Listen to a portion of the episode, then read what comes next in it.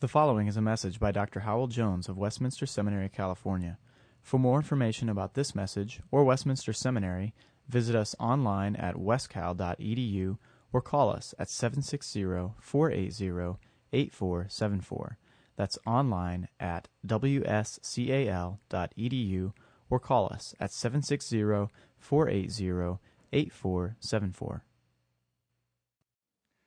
So, Lord our God, we bow before Thee and lift up our minds and hearts to Thee in adoration and thanksgiving. Thou alone art God, eternally triune. We draw near to Thee only because Thou hast condescended and revealed Thyself to us.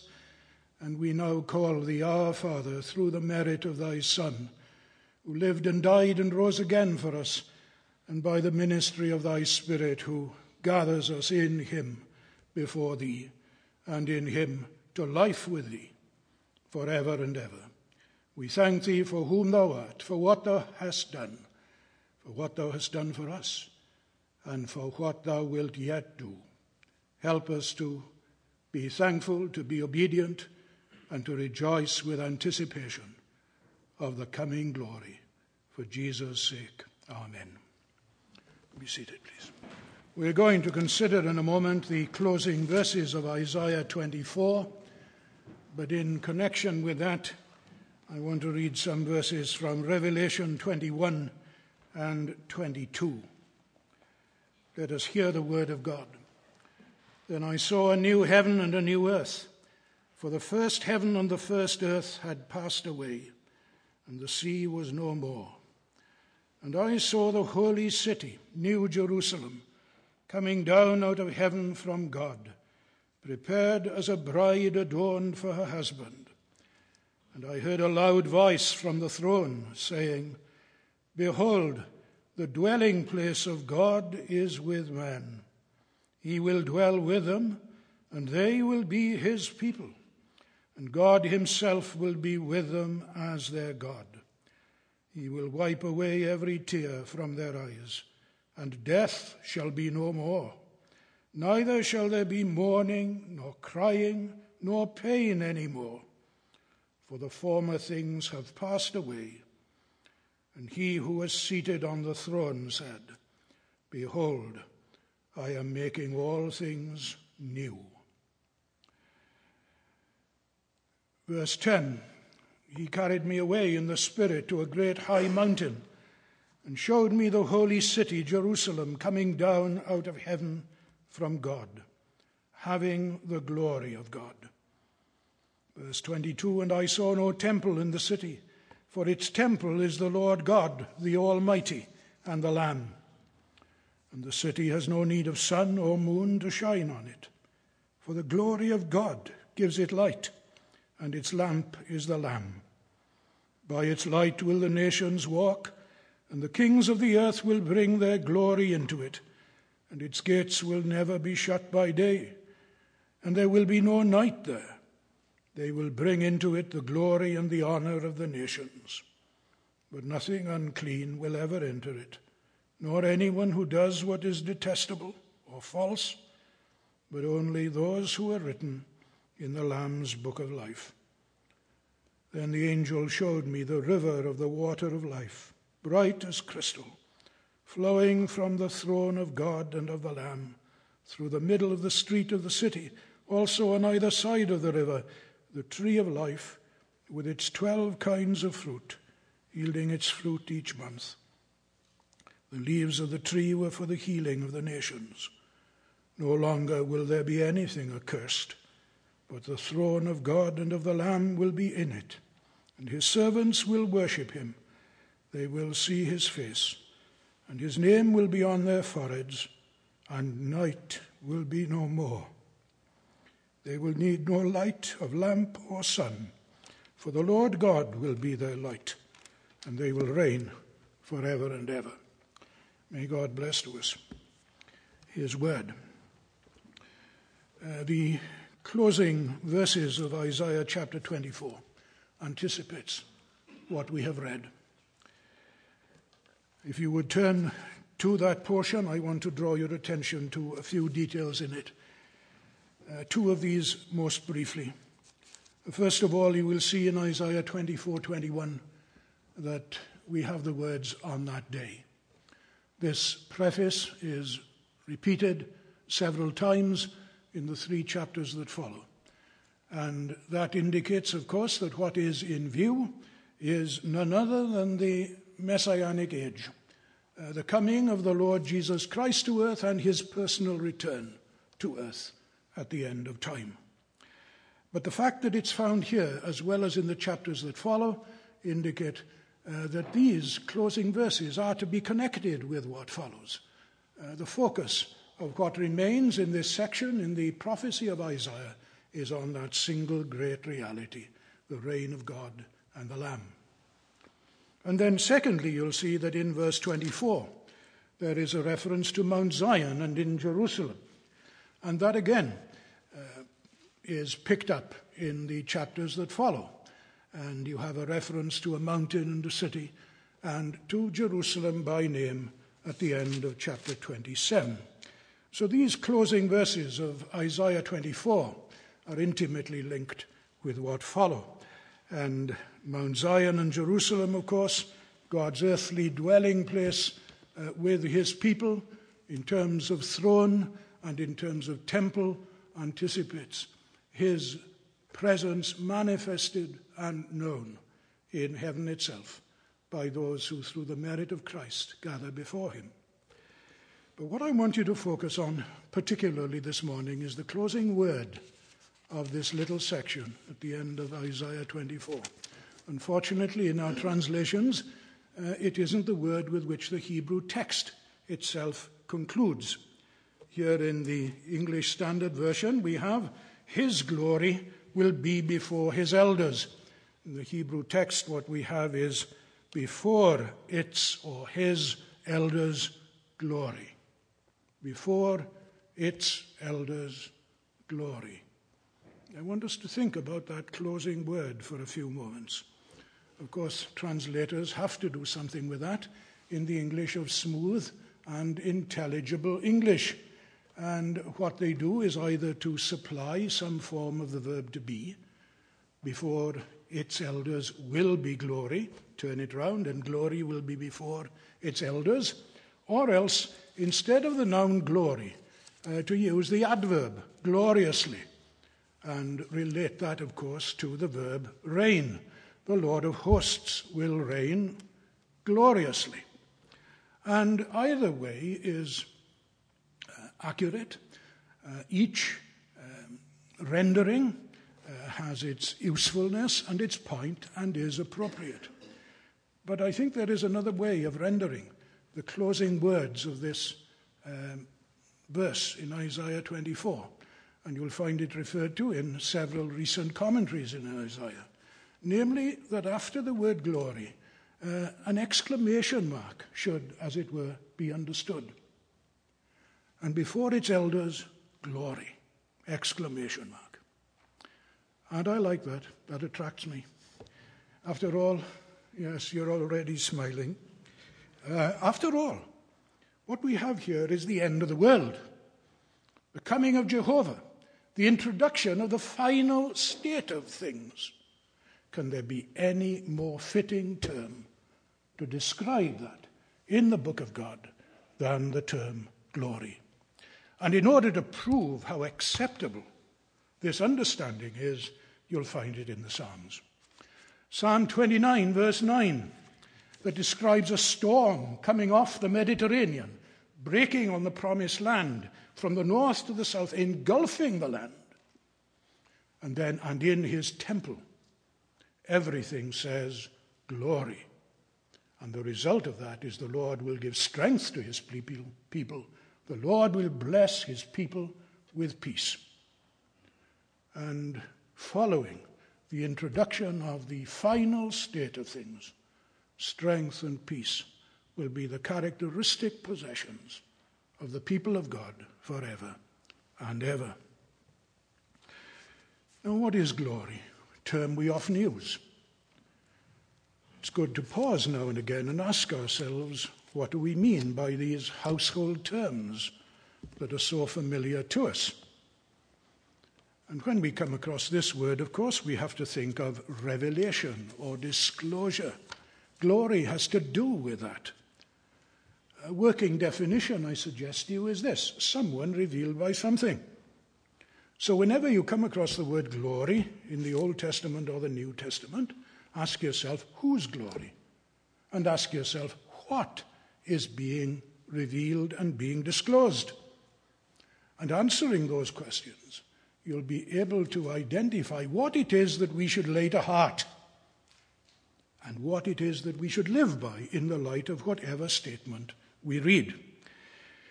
Now, the term glory and its synonyms, honor, uh, brilliance, splendor, uh, believe it or not, is used of man as well as God. Uh, a man's wealth or his rank, or even his grey hair, part of his glory. But of course, we're interested in what glory means in connection with God because it's his glory that is being spoken of here the words in Psalm 19, the heavens declare the glory of God, spring immediately to mind, I'm sure. And we know that what of God is revealed in creation, though it is part of His glory, is not identical in terms of its extent with what He chooses to reveal of Himself in other ways, and particularly, of course, in the gospel, and climactically and consummately in heaven itself. Here we don't just have the glory of God in Isaiah 24 21. We don't even just have the glory of the Lord, Jehovah, the covenant redeemer, the one who hears his people, who remembers his covenant, who comes down to them in their need and bondage, delivers them, brings them out, brings them in. All these verbs sum up what that divine name connotes. Here we not only have God, nor the Lord, but the Lord of hosts, the one who has the armies of heaven at his beck and call, so that his purposes cannot miscarry, nor fail to come to the fullest completion. It occurs to me now that perhaps there is some connection with what is before us in the end of Genesis 1 the Lord looked on all that he had made, and behold, it was very good. And here we have that which is glory. Redemption, and particularly the consummation of it, exceeds creation before the fall. Well, now then, what is revealed here? It is obviously something in connection with the reign that is set up the Lord of hosts reigns on Mount Zion and in Jerusalem. And we've already seen in verse 14 that it's the majesty of the Lord, his sovereign majesty, that is praised, acknowledged, rejoiced in by this international company of those who survive the outpouring of his wrath in judgment at the end of the world. It's that what they behold and what they sing about the majesty of the Lord, when the Lord raises himself up, as it were, to his full height, and stands head and shoulders and more over all rule, authority, and power, and every name that is named, not only in this world, but also in that which is to come. That's what's in view here. And that's why His Majesty is related to three, to three groups of other powers or rulers. In verse 21, you see, the Lord will punish the host of heaven in heaven and the kings of the earth on the earth. They're supernatural and human rulers. Secondly, the moon will be confounded and the sun ashamed set in the firmament in order to rule day and night. And then finally, and before the elders, the representatives of his people, glory. So here is the Lord's supremacy being asserted, manifested, expressed with regard to these different groups of powers and authorities, and of course, in differing ways. First of all, then, there is the host of heaven in heaven, or the hosts of heaven on high, and the kings of the earth on the earth. Two realms of reality referred to on high and on the earth. And different kinds of rulers, then, or powers, superhuman and human, each allocated its own sphere, but both visited with punishment. In fact, they are gathered together for punishment.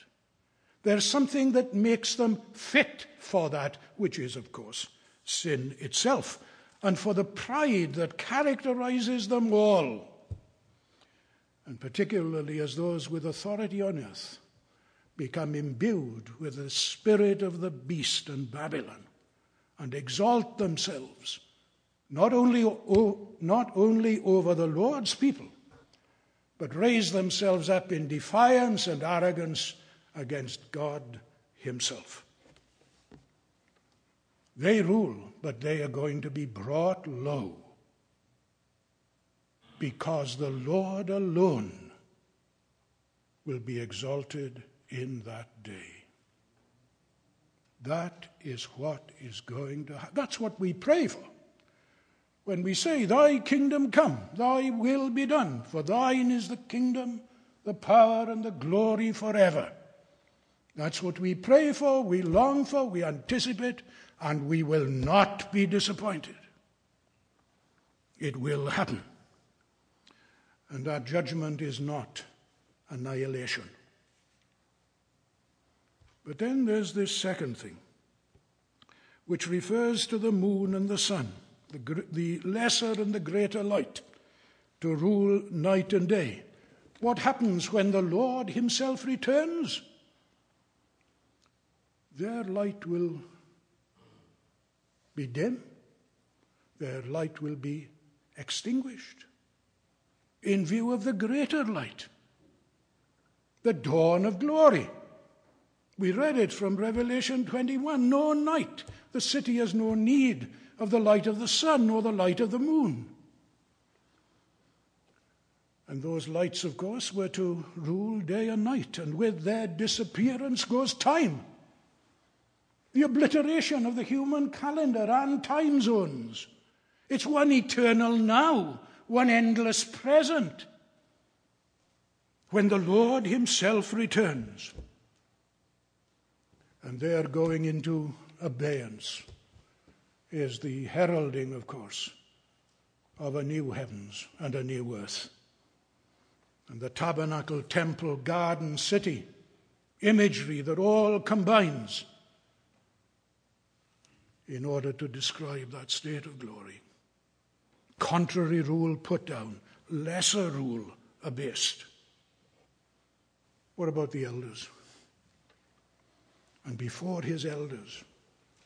Glory. Isaiah is going back to Exodus 24, isn't he? And the covenant made at Sinai. Only Moses and Aaron and Hur to come near, not the elders. But God comes down and not only meets with Moses on his own and with Aaron and Hur, but also the elders, and yet they too see God and eat and drink in his presence and they are not consumed. Each and every one of his people will see his face.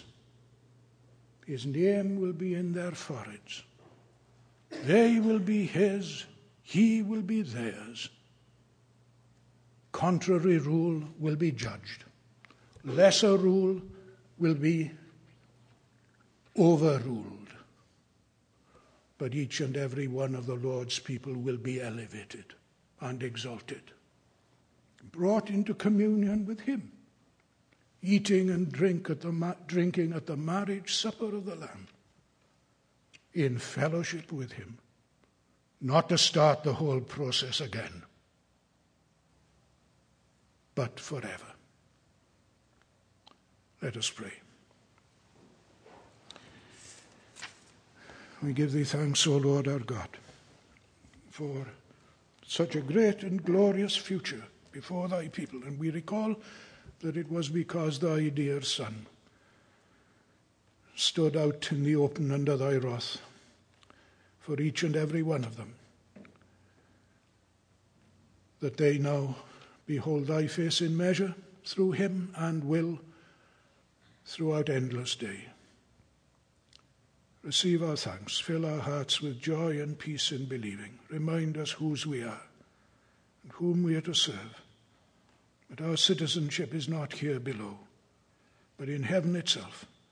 And there are places reserved for us each one by our Lord and Saviour, Jesus Christ. We thank thee that he is there in advance and will not rest until each and every one is brought. Through him to thee, and peace reigns in holiness forever.